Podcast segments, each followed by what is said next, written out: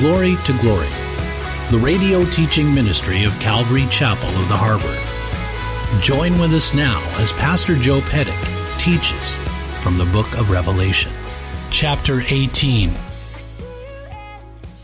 If you can please turn with me to Revelation chapter 18, picking up in verse 1. We put a title on the message uh, here this morning called Light Touch. I'd like to ask you a question, something for you to think about. Would you say that you have a light touch on the things of this world? The things that God has put in your life? Uh, would you say, in all honesty, I have a light touch on those things? Your house, your vehicle, your bank account, your electronic devices. You get a laugh for that one, huh? it's funny that I a youth pastor talk about he had a he had a retreat with his, his youth and he told the youth, you know, we're going to do a fast. And he says, okay, he says, I've decided instead of doing a fast for food, we're going to do a fast for electronics, no phones and no communication. And there was just like the whole place was like, no, no, no. And he says, well, how many would rather do a food fast? And he said, like 95% of the kids raised their hands. Do we have a light touch on the things that we have in this world. I believe it's healthy for us to have a light touch on the things that God has put in our lives. You see, everything that we have belongs to God. I remember when the Lord called me out here from Michigan, and I had, you know, a life in Michigan, the corporate world, and my house, and a bunch of things. And I remember you know, coming out here, and I basically had, you know, four luggages filled with commentaries. And I just said, you know, I just let everything else go. And I'll tell you, it felt so good to have a light touch on the things of this world. But it's a continual battle for us, I believe, to, to really have a light touch on, on everything that God has put in our lives.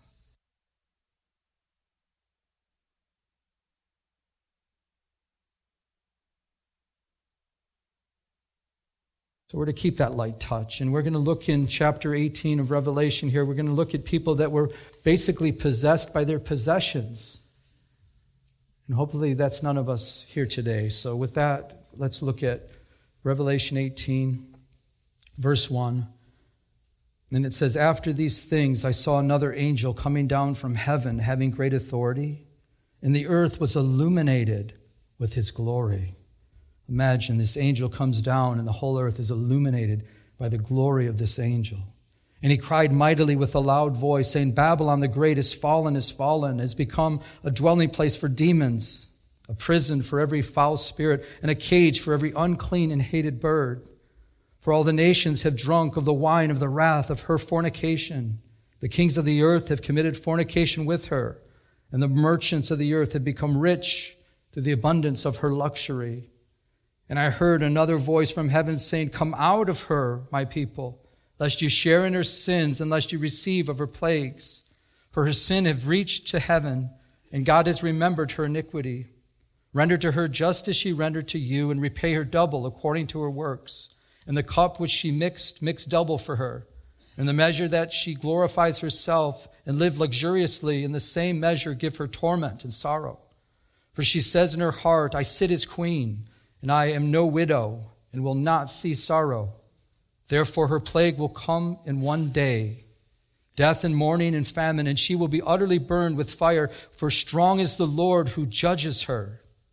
The kings of the earth who commit fornication and live luxuriously with her will weep and lament for her when they see the smoke of her burning. Stand at a dist- standing at a distance for fear of her torment, saying, Alas, alas, that great city Babylon, the mighty city, for in one hour your judgment has come. In chapter 17, we, we looked at spiritual Babylon or religious Babylon. We, we looked at the fact it, that all the world religions are going to come together and there's going to be a one world religion and, and they're going to help, I believe, the, the Antichrist to come into power. And, and once the Antichrist is in power and he's ruling over, uh, you know, the world, it, he's going to discard these religions. And he's going to say, no, no, no, worship me. He's going to sit in the temple and he's going to declare himself to be God. And he's, he's going to totally discard and he's going to uh, destroy this, this harlot, this spiritual religious Babylon. But now in, in chapter 18, we see a different Babylon. It's more of a commercial Babylon. And I believe that the Antichrist, possibly when it says Babylon, he'll be in Iraq. And in Iraq, he's going to have his kingdom. And it's speculation. We're not for sure if that's what's going to happen. But it seems as if the Antichrist will rule out of Iraq for a while. And, he, and he's going to be a ruler over not only the political world, but also commerce. And no one can buy or sell without taking a mark as we looked at in previous chapters. But think through this with me for a little bit. The, the church is going to be raptured, right? So there, hopefully there'll be millions of people taken out of the earth, right? And then in chapter 6 and 9, we learn that, that, uh, that, about half, if you combine those plagues, about half of the world's population is going to be destroyed, right? So millions with the church, half of the of the uh, the world's going to be taken out, it's going to be destroyed. That means that there's going to be a lot of wealth, there's going to be a lot of property, there's going to be a lot of houses, there's going to be jewelry, there's going to be all kinds of possessions that are going to be left behind. And I believe what's going to happen is that the world there's just it's going to be like a frenzy. They're going to have all this possession and they're going to be so possessed by their things, taking hold of the things of the world. It affects the whole nation. In verse 3, it, tells us that, and all the nations have drunk of the wine of the, the wrath of her fornication. They're all drunk with this. And if you look in verse 23, the latter part of verse 23 in this chapter says, For your merchants were the great men of the earth. But then it says, For by your sorcery all the nations of the earth were deceived. So that word sorcery is pharmakeia. That's where we get our, our a word of pharmacy or drug. It's, so it's almost going to be like a drug. The whole world's going to be just like in this drug state that, oh, possessions, and that's where things are at. It's, it's our house, it's our jewelry, it's our bank accounts. And the whole world is going to have this terrible frenzy for wealth and greed. But if you look with me and back in verse 4, and it's up on the screen, but it says, And I heard another voice from heaven saying, Come out of her, my people lest you share in her sins, unless you receive of her plagues. Do you get what this other angel is saying? This other voice is saying? Saying it's telling the people, in other words, my people, the believers. So there's such a frenzy, but the believers, some of the believers are getting caught up with this whole greed stuff and this whole, you know, we must have these possessions. So the, the call goes out, come out of her, my people. Come out of her. In other words, don't get caught up in this drug. Don't get caught up in this, this misconception that you, that you need all these things to be happy. And he's calling them out, saying, I'm going to judge, so you need to come out. You need to remove yourself. A warning. You know, as I think through that, I, I think, you know, I could see how the believers during the time of tribulation is this that's what's going on. This is the time of tribulation. I can see how the believers would would totally separate themselves from this one world religion and say well sh- wait a second. There's nothing to do with jesus. I don't want any that's an easy thing. They can come out of that. They don't they don't need that. But this whole thing of of uh, of wealth and all this stuff it, it intoxicates even some of the believers. Did you notice again? He says come out of her my people they're intoxicated. And he's telling his people, come out because I don't want to have to judge you as I judge them. And I think through that, and obviously this is speaking of the time of tribulation. This isn't, it's not talking directly to us, and we're not going to be there, I, I believe, uh, during the time of tribulation. We're going to be up in heaven. But is there application here for us? I think so. I believe so. I think there's great application for us in this to say, you know, God can bless us because God loves blessing his people, but are we caught up with our blessings instead of being caught up with him? And I believe it's good to keep our hearts in check and make sure we have a, a light touch on the things of the world and we're to be totally separated to him. See, we can have, God loves blessing us with different things, but, but are we attached to those things? Or do we have just a light touch? It's like, I see it as a picture. It's like, you know, we love the Lord. And it's like our, our, you know, we're just holding on to Him. And then we got all these things. Yeah, these are nice, Lord. Let's use that for your glory. Yeah, this is great, Lord. Let's use that for your glory. Let's use this for your glory. But some people, they don't, instead of being like this with the Lord, holding on to the Lord, they're holding on to their stuff like this. It's like, God, I love you, man. Whoa, I love you. Don't take this from me, please. You know, I want this. And He's saying, no, no, no. Separate yourself from that. Separate yourself to me. Come out from that. And it can get a hold of anybody, and we're to be separated to the Lord. Does that mean we can't have possessions and nice things? No, it doesn't mean that at all. It means that those things can't have us. And if they have you, you need to do a heart check. I need to do a heart check.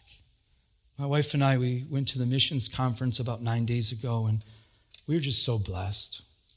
We take that time as part of our, like a vacation time. We just, we leave Sunday after church, and we go out there, and we, we just, we just separate ourselves to that time. And we, we meet up with our friends like Don and Marta and different missionaries, Gunther and, and uh, the, the Apples, and just different ones. And we just love our time. We love hanging out, seeing what God's doing all around the world.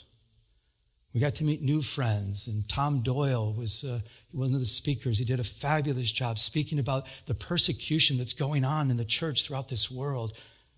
He, he wrote a book, Killing Christians. You need to get that book and read it. I think it'll give you a great perspective on life and what our brothers and sisters are going through right now as we're sitting here in the comforts of this place you know our brothers and sisters they're, they're being martyred killed one of the stories he told he told a story about how this one in, in the Middle East, this uh, one man, before they killed him, before they crucified him, a believer, a Muslim that became a believer, they cut off his son's head and they played football with his son's head. The last thing that he saw before they crucified him on the cross. That's happening today, guys. And I don't know, but this conference really shook me up in such a wonderful way. Uh, I'll never forget the things that I heard, and I'll never forget the, the impact that it had on me to say, God, I'm living for you more. But my wife and I, we were, the last day we were praying, and we said, Lord, give us a divine appointment. We pray that every day. Give us divine appointments with the missionaries and anoint the, the speakers. But this day, it's our last day. We know we're driving back. And I, it's like, you know, on our drive, or the people that we come in contact with, again, Lord, just give us divine appointments. And we want to, you know, be used more by you. That's a wonderful prayer. I would suggest saying that prayer, folks. But remember, I, on our way out, and we, were the drive's in front of us, and I looked at the odometer, and it said like over three, excuse me, under a quarter of a tank. And so I says, "Oh, honey, we should probably stop and get fuel before we go." And and she's like, "Well, can we stop maybe you know halfway?" I said, "No, it's probably better we just stop now." And so right across from the conference center, we stopped at the gas station there, and pumping gas. And the guy next to me, he notices the, our our SUV, and he says, "Hey, how do you like your SUV?" And I says, "Oh, I love it. It's great." You know.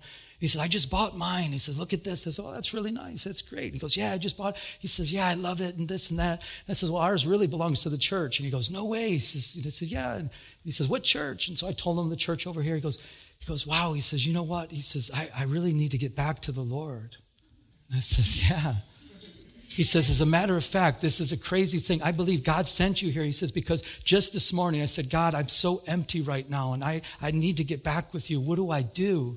And I says, Well, I'll tell you what. I says, You haven't been going to church? No, I haven't gone to church in a long time. I said, You need to get back in church. I says, hey, the conference center's here. They've got a church there. There's great churches in the area, and just you know, so I you know try to get him hooked up with that. He's just like blown away. And I says, well, we were just at a missions conference. He goes, no way. He goes, he goes, I've got a missionary heart. I go, really? He says, You know what I do? He says, I go to the 99 cent store. He says, I buy a bunch of stuff. And he goes, I go to Cuba. I just take luggages full. He goes, I just give stuff out. And he says, It's just a wonderful thing. I just, I love doing that. And God's put that on my heart. And I, he says, But I'm so empty. And I says, Well, let's pray right now. So there at the gas station, we prayed for this guy. He's just like walking on, you know, on, on the on air. He's just like, This is so good. God sent you guys. And this is great. This is such a divine appointment. I says, That's what we prayed for. And it was so awesome. Listen to this. I go to the pump after praying with him and I look at the pump, it says like $22. And I'm like, wait a second, it should be like 60, 70 bucks. I go, 22. So I didn't think it was full. So no, it was full. I'm like, this is weird. And I'm going, honey, and she goes, well, the Lord did that. I said, no, but it just doesn't make sense. It should be a lot more. I mean, God just filled up my tank and then charged me. There's something more to this. but I believe I figured out what happened. I was looking at the odometer wrong. Seriously. I had over three quarters of a tank. I've never, and I can tell you, never in my life, I've never done this before. And I'm looking at the odometer, I'm like, or the, excuse me, not the, the gas gauge, not the odometer, the gas gauge. And I'm looking at it like, I am such an idiot. I had three quarters of a tank. And somehow my twisted brain thought it was less than a quarter of a tank. God like flipped my eyeballs this way or something. I don't know. And I'm like, this is totally God. I knew it was a divine appointment. I knew, you know, we were at the missions conference. He has a missionary heart and we got him encouraged. We prayed for him and he's, he's going to get back in church, right? So I'm like, wait, we got to go back. I got to talk to this guy because that's part of this story, you know? So I, I go back. He's on the phone. Listen to this. He's on the cell phone talking to his mom that loves Jesus. Mom, guess what? I rededicated my life to Christ and I'm walking with Jesus right now. And I told him the whole gas gauge thing and he's like, no way. I said, God loves you so much, He just twisted my brain for you.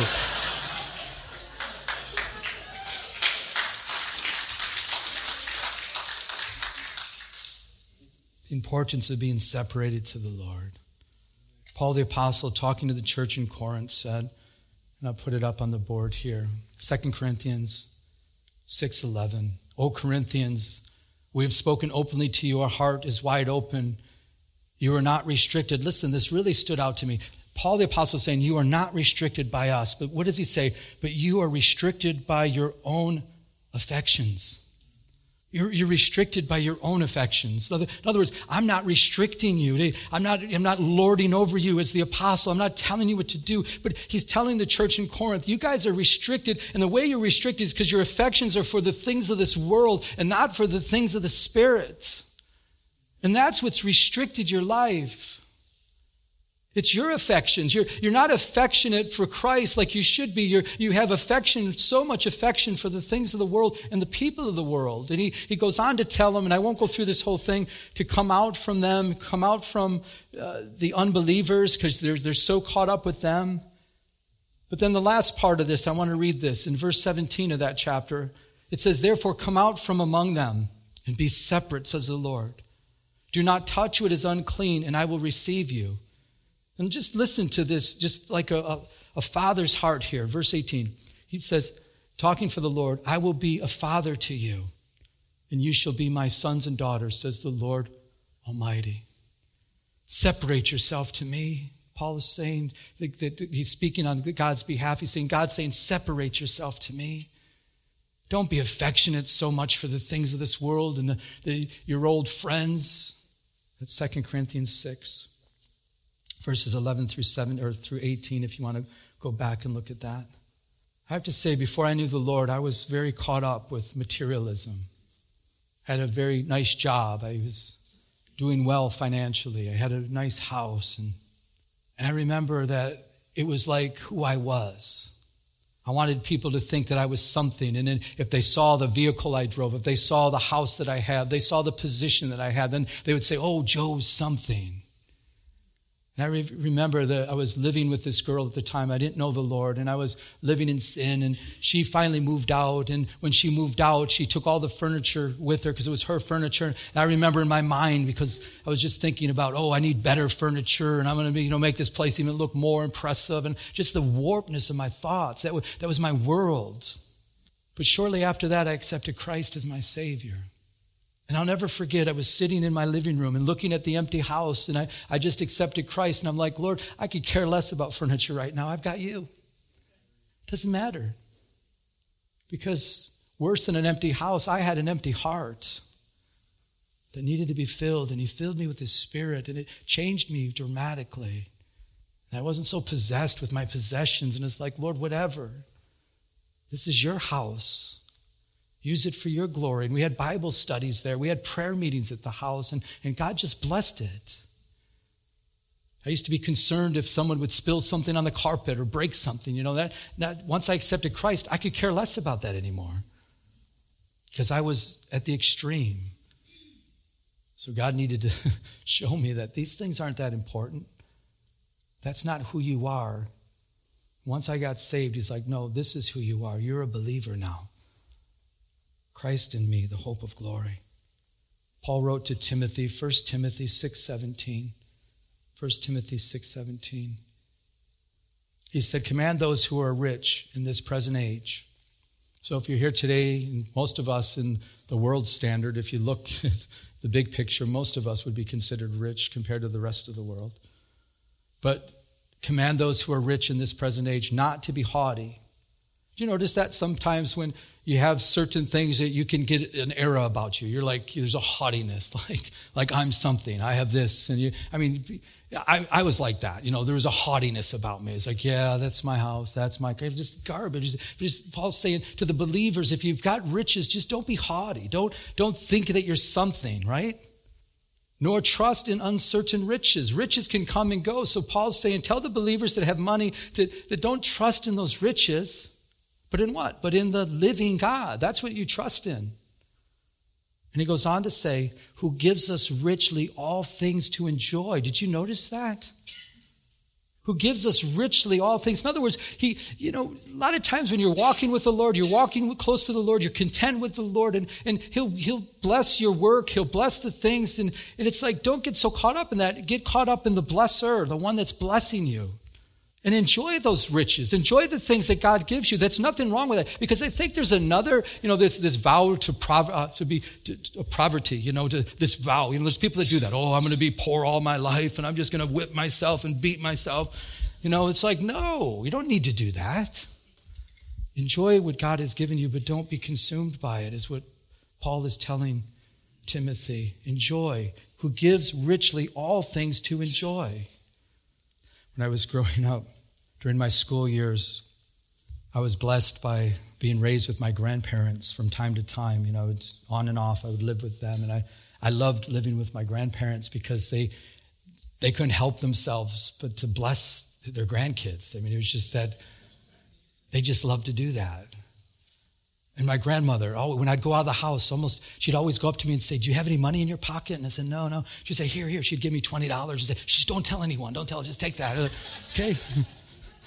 Mum's the word. I won't tell nobody. she never wanted me to go out of the house without money in my pocket. You know, it's just just the way she was. And my grandfather, we'd go out and he would you know, across from the grocery store was the ice cream place. And he would take me there every time and bring me to, the, you know, get an ice cream, get whatever you want, you know, and be like, you know, he couldn't help himself. And you know, I loved hanging out with my grandfather. He's putting his shoes on to go to the grocery store. You know where I was going? I was putting my shoes on. Let's go, Grandpa. I believe the Lord's the same way. He, we serve a blessing God. He, he blesses us with, with goodness and spiritual goodness and richness and the fullness of his Holy Spirit. We, he's just a blessing God. And I believe that we miss out on those blessings when we're not separated to him, separated to his goodness. Some verses have been really blessing me lately. This, this one stood out the other day, and I want to share it with you 2 Timothy 1 9. Talking about Jesus who has saved us and called us with a holy calling. Do you know you have a holy calling? But look, not according to our works, not according to what we do, not according to, He didn't save us because, you know, oh, this one's going to work hard for my kingdom. No, not according to our works, but according to His own purpose. Did you notice that? This I read this verse. If you ever read a verse and you've read it maybe a hundred times before, but then you read it once and you're like, I don't even remember ever reading this verse before. That's how this verse stood out to me the other day. I read it I'm like, wow, he, he called us not according to our work, but, but for his own purpose. And my question is, do you know what his purpose is? His own purpose for your life? He, he's, he's called us with a holy calling and not according to our works, but he has a purpose and, and it says, and grace. So he, but according to his purpose and his grace. What is grace? Unmerited favor.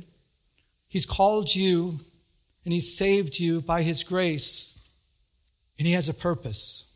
And as we look at the message of light touch, are we, are we in tune with the purposes of God for our life, the purpose that He has upon your life? That holy calling that God has on your life. There's a holy calling on every one of us. He, a holy calling. And when you're separated to the holy calling of God, there, there's nothing like walking in that holy calling that God has for you.